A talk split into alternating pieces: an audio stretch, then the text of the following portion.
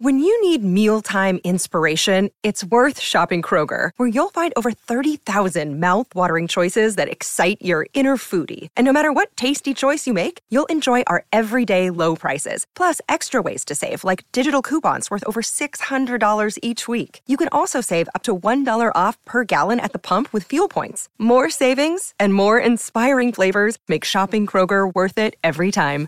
Kroger, fresh for everyone. Fuel restrictions apply. What's up, Raider Nation? Matt Holder from Silver and Black Pride here, bringing you a Friday podcast on a Thursday with the Raiders taking on the Rams on Thursday Night Football this week.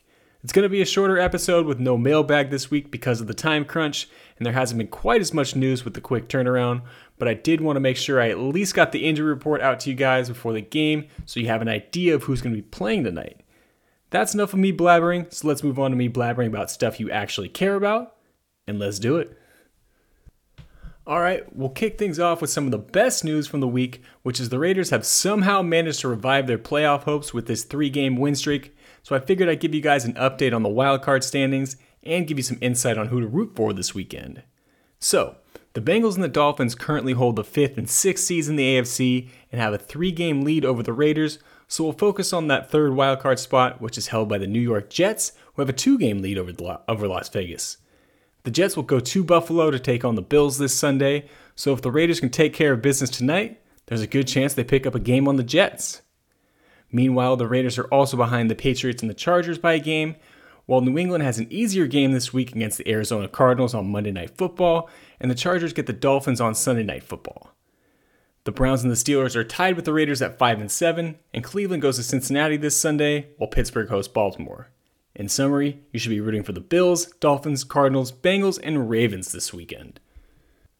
On a somewhat related note, the Raiders are set to take on the Patriots next week in a game that was supposed to be on Sunday Night Football. However, the NFL has flexed that game out of primetime, and kickoff will now be at 1:05 p.m. PST instead.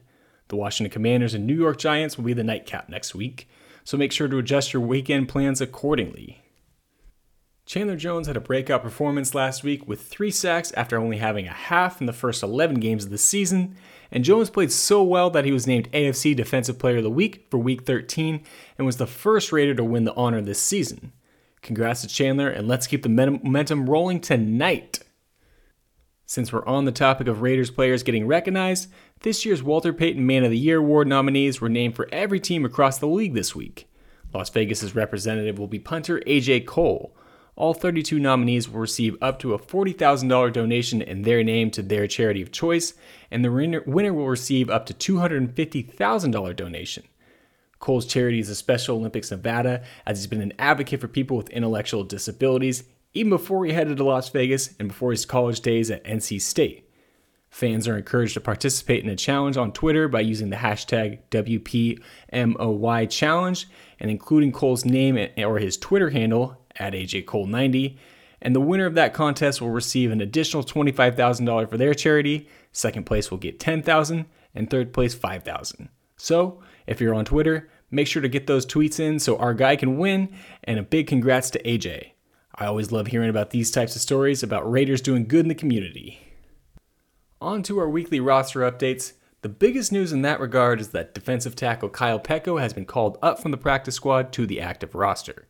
This marks the third time that Peko has been called up, as he's played in three out of the team's last four games, so he'll no longer be eligible to return to the Raiders practice squad and is likely on the roster for the rest of the year.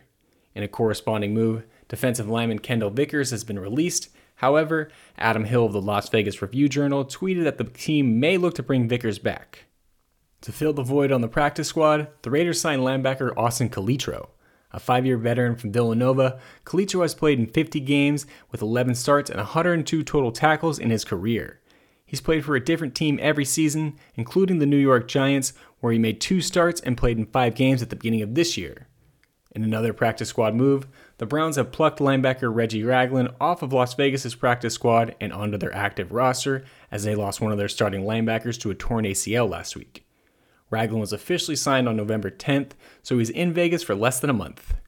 For our weekly visits update, the Raiders hosted CFL quarterback Nathan Rourke, running back Abram Smith from Baylor, wide receiver Jerreth Sterns from Western Kentucky, quarterback slash wide receiver Khalil Tate from Arizona, safety Nate Meadors from UCLA, and defensive back Daniel Isom from Washington State. All right, moving on to the injury report, and with this week's schedule, I'll stick to the guys who have a game day designation since the Raiders technically didn't have practice this week, they just did walkthroughs, which is pretty common for teams playing on Thursday night football.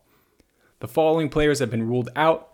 Defensive tackle Andrew Billings, fibula, excuse me, hence why Peko was called up, linebacker Jayon Brown, hand, so expect to see more of Luke Masterson tonight, tight end Jesper Horsted, concussion, so more playing time for Jacob Hollister, and the biggest and most significant injury, cornerback Rock Ya-Sin is out with a knee, meaning Amik Robertson and Sam Webb should be in line for more playing time.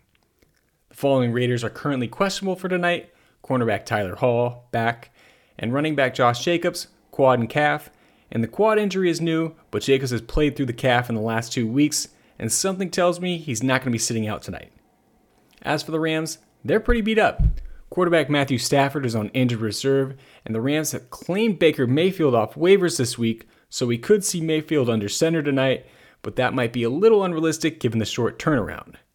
Wide receivers Cooper Kupp and Allen Robinson are also on IR, while Aaron Donald, Terrell Lewis, David Long, and Travin Howard have all been ruled out. Cornerback Troy Hill is questionable, so like I said, the Rams are pretty beat up heading into, heading into tonight. That'll do it for this week's episode, and as your weekly reminder, the Raiders play tonight on Thursday Night Football at 5:15 PST on Amazon Prime. So, if you don't have an Amazon Prime membership, you might have to invest in one or scrounge the depths of the internet to find a streaming link. As always, thank you guys for listening. Follow me on Twitter at mholder95. Follow Silver and Black Pride. Until next time, guys.